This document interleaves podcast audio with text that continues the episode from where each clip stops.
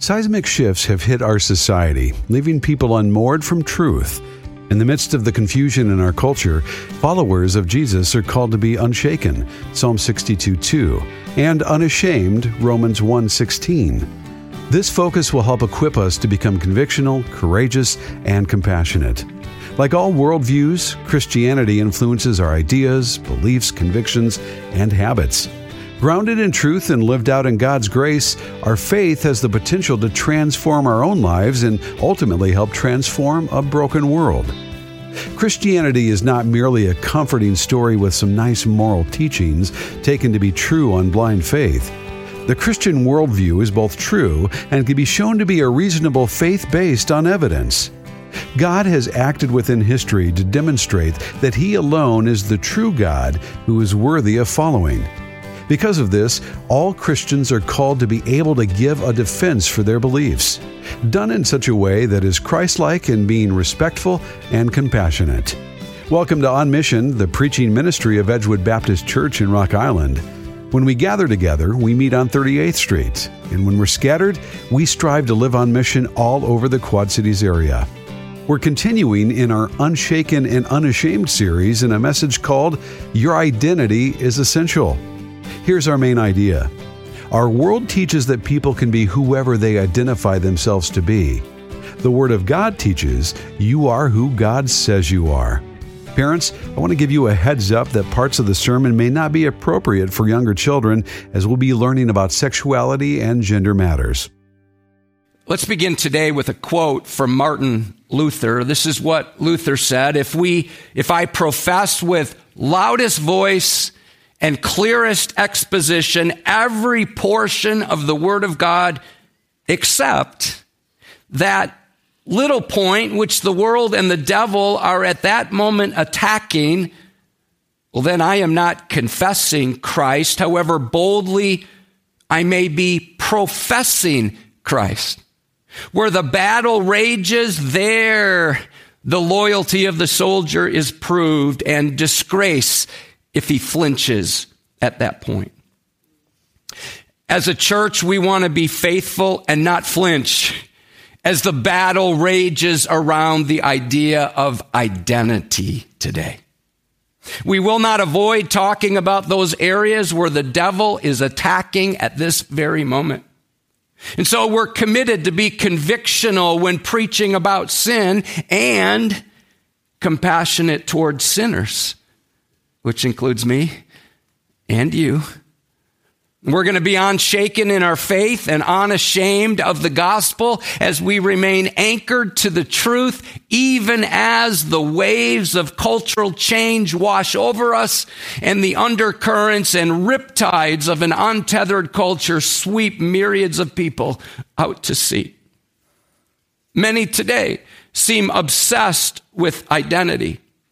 From personality tests to Enneagram inventories, it seems like everyone is searching for something to tell them who they are and where they belong. This week I did some research, which means I did a Google search. and I just typed in this phrase or this question What do you identify as? Now, I thought the number of results would be high, but I was shocked, unprepared, when it came back with 8.6 billion with a B hits.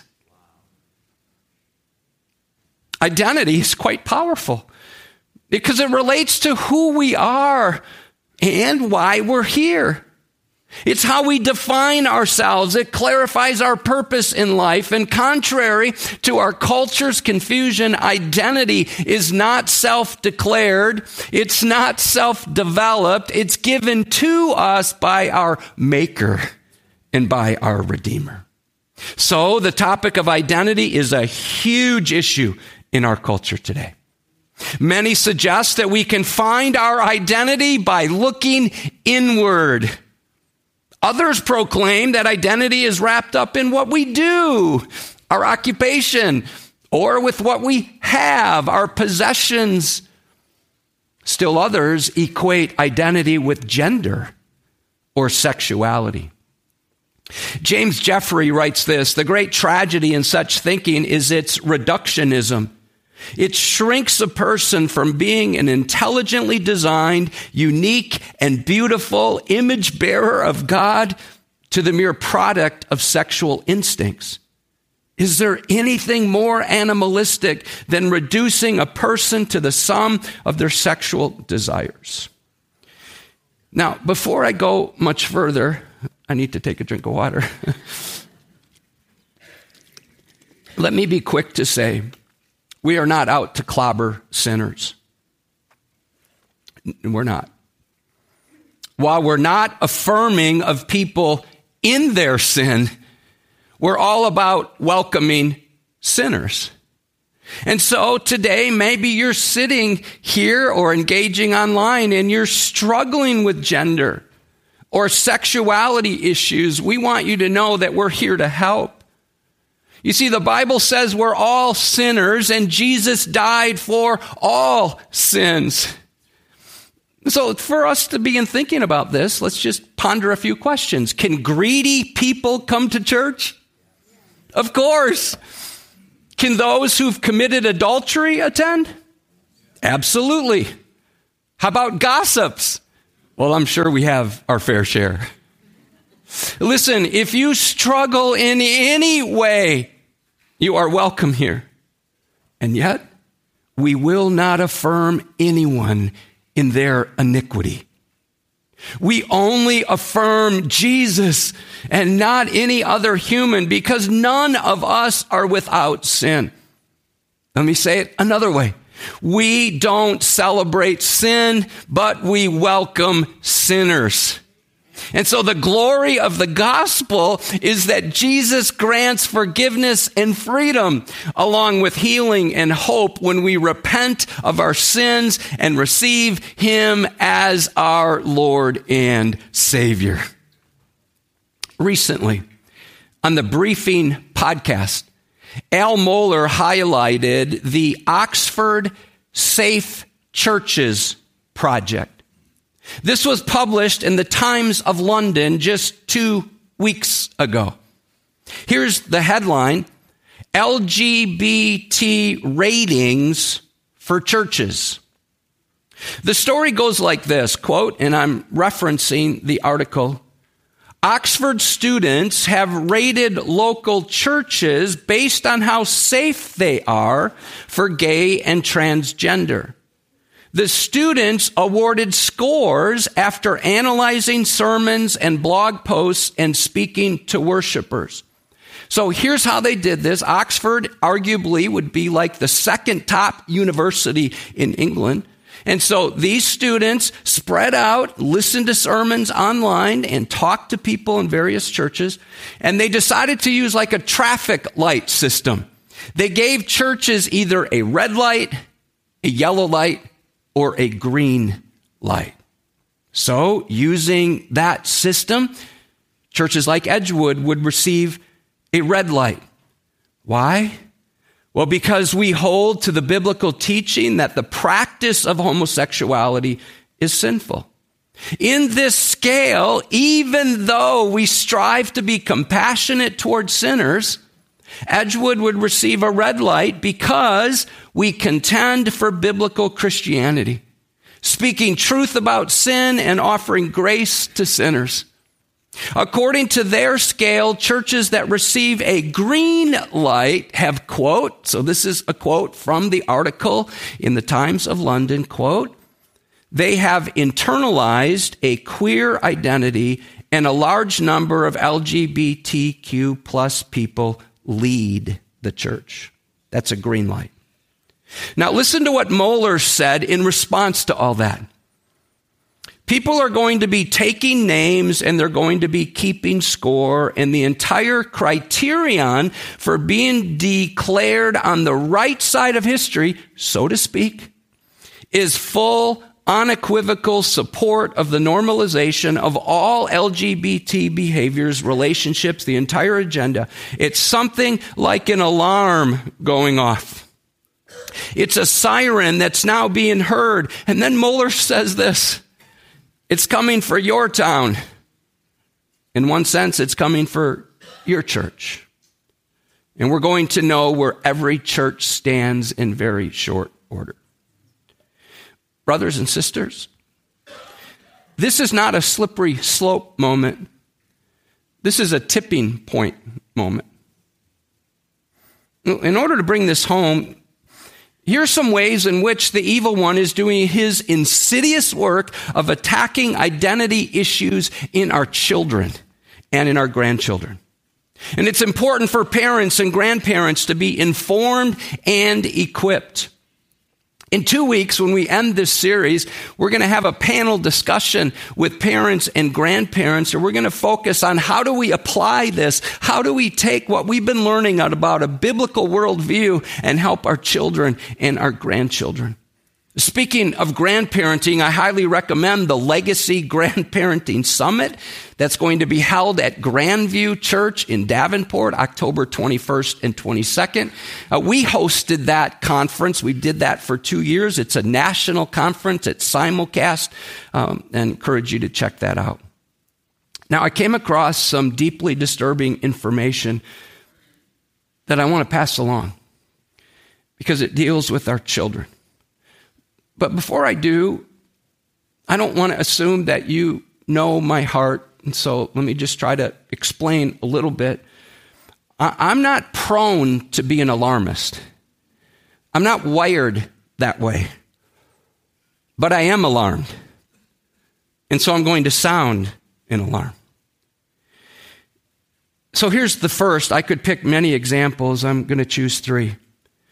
Disney Junior's series Muppet babies, aired an episode in 2021 showing Gonzo wearing a dress to a royal ball.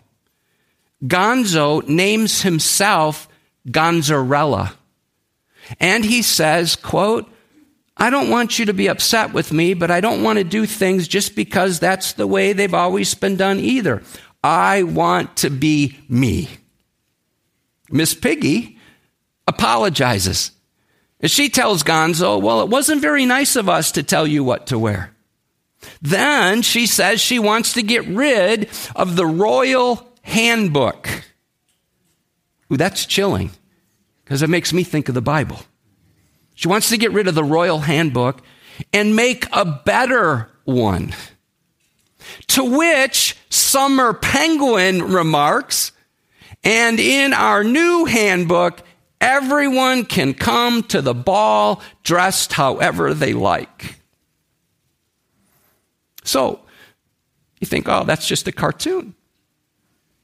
Let me share with you what the executive producer said about it. Quote, even early on, we wanted to do an episode where Gonzo just showed up to the playroom wearing a skirt. And it was no big deal. No one cared or questioned it. And it was so wonderfully gonzo. Listen to these next words. They're chilling. We hope he inspires kids watching to be 347% of themselves. I don't even know what that means. In their own way, too. Second example producers of Sesame Street have gone all in on Pride Month. Here's just one quote. Quote, everyone is always welcome on Sesame Street. This month and every month we want to uplift and celebrate the LGBTQIA plus members of our community. From our family to yours, happy hashtag pride months. They added an S to it because they believe every month should be pride month. Example number three. And this is very current. Earlier this year, the makers of Paw Patrol released a spin off series called Rubble and Crew. That series is now in its second season. And the series recently introduced the show's first non binary character, River. The episode aired on August 22nd. That's just weeks ago. Lindz Amer, a writer for the show, leads an organization called Queer Kid Stuff. When asked about the character River that she wrote into the show, these are her words. Quote, I wanted to write a non binary character that was aspirational. Aspiration means that people would aspire to, that kids would want to be like. I wanted to write a non binary character that was aspirational and incredibly cool. Someone for the pups and kids at home to look up to. I'm also compelled to briefly mention, and it pains me to do so. I don't do this with any pleasure. Do this with great sadness how Christians in our culture are capitulating to culture. I've been challenged by something Albert Mohler said this week. Christians should find no joy in addressing theological error, but passivity in the face of serious error amounts to complicity. Whoa. So here are just two examples. I could have chosen more. How many of you remember the group Caedmon's Call? It's a contemporary Christian group. Derek Webb, former lead singer, has just released a song called Boys Will Be Girls, which celebrates gender transition and drag. Here's the final verse. So if a church won't celebrate and love you, they are believing lies that can't save you or them. And this next one, I take no joy in, in sharing this. North Point Community Church in Atlanta, under the leadership of Pastor Andy Stanley, recently hosted a conference with practicing homosexuals as speakers. I listened to Andy Stanley's sermon from last weekend because there's, if you've been online, you've seen it. The sermon he preached after the conference. I heard him defend the conference and imply that homosexual marriage is okay. And you're like, why are you calling them out? Here's why because many of you have read or listened to Andy Stanley.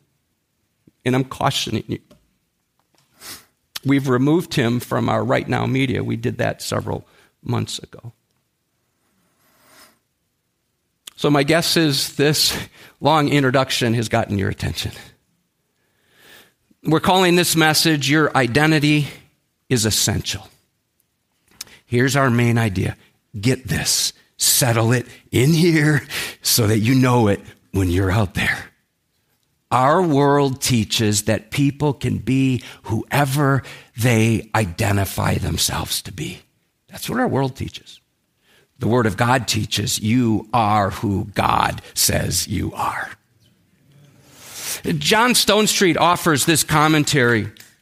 Our real, well, I, pre, I just want to the, the clapping there, I, I think I understand what's behind it because you, you, want, you want truth to be told in our culture, but you know who you should clap for? Our teenagers and our young adults. Yeah. So, us, us old people, I mean, it, it's hard for us too, but can you imagine growing up today in our culture and standing up for purity?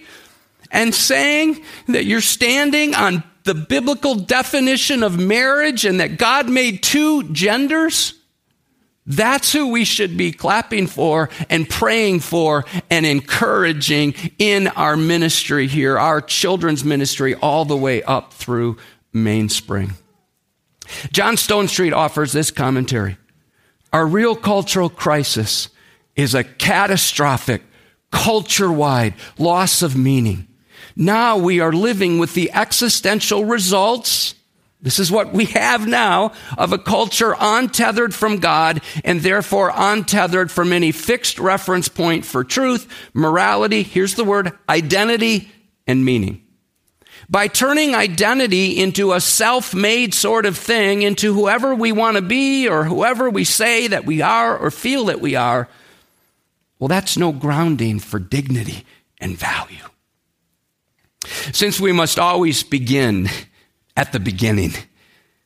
We turn again to the book of Genesis, the book of beginnings. This is the fixed reference point that you and I must be tethered to. And I'm drawing some insight from a couple messages I preached a year ago from a series we called Back to the Beginning, where we walked through the first three chapters of Genesis, verse by verse. If you want to do a deeper dive on this topic, you could go to our website or our app and read or listen or uh, watch the sermon called Gender Matters, where we took an entire message and focused on that. That was preached this past November. For our purposes today, open up your Bibles to Genesis 1, verse 26. Then God said, let us make man in our image, after our likeness. And let them have dominion over the fish of the sea, and over the birds of the heavens, and over the livestock, and over all the earth, and over every creeping thing that creeps on the earth. Would you notice how this begins? Then God said. It's as if there's this solemn pause after God formed and filled the earth. You can read about that in the verses that come right before this. And as God is considering creating man and woman, you get the sense that there's anticipation building and we get ready to hear what God is going to say next. Let us make man. That phrase, let us, is an emphatic imperative. It can be translated as we will. It's like God is consulting within himself before creating man. Now, up until this point, God's speaking has been intentionally measured. You see this phrase, let there be, and there was. With the creation of man, oh, it becomes more intimate, magnified. The plural use of us is early evidence for the Trinity, Trinity, as is the Hebrew name Elohim, which is in the plural. The word said is singular, signifying that there is plurality within oneness. One pastor captures it well. God, who is one, communes with himself, the Father to the Son, the Son to the Spirit, the Spirit to the Father, and in perfect agreement, Adam and Eve were created. By the way, in November, we're going to be preaching a series on who the Holy Spirit is and what he does. Now, the word make means to accomplish or complete. It referred to an activity with a distinct purpose or goal in mind. The word for man, Adam, Adam. That's the generic term for mankind, but it's also the proper name, Adam, Adam, which refers to the first created male. Humans were the last of God's created creatures. They're the crowning achievement of creation. So consider animals. They're made according to their kinds. Humans, well, they're in a class way above all other creation. We are the crescendo of God's creative genius. And in addition, the creation of man and woman is narrated with greater detail in Genesis chapter 2. No other part of creation is given this much attention. Okay, look now at verse 27. So, God created man in his own image. In the image of God, he created him, male and female he created them. Thanks for joining us for On Mission. If you'd like to listen to this message again, you can now download episodes on Apple Podcasts or Spotify by going to edgewoodbaptist.net. We'd love to have you as a guest at one of our three weekend services, Saturday at 5 or Sunday at 9 or 1045. My name is Matt Williams and I'm a member of Edgewood. Ethan Curry, also an Edgewood member, is serving as the producer of this program. We look forward to connecting with you again next weekend as we learn more about how to live on mission. Until then, go deep in God's Word and keep applying it to your world. On Mission is furnished by Edgewood Baptist Church in Rock Island.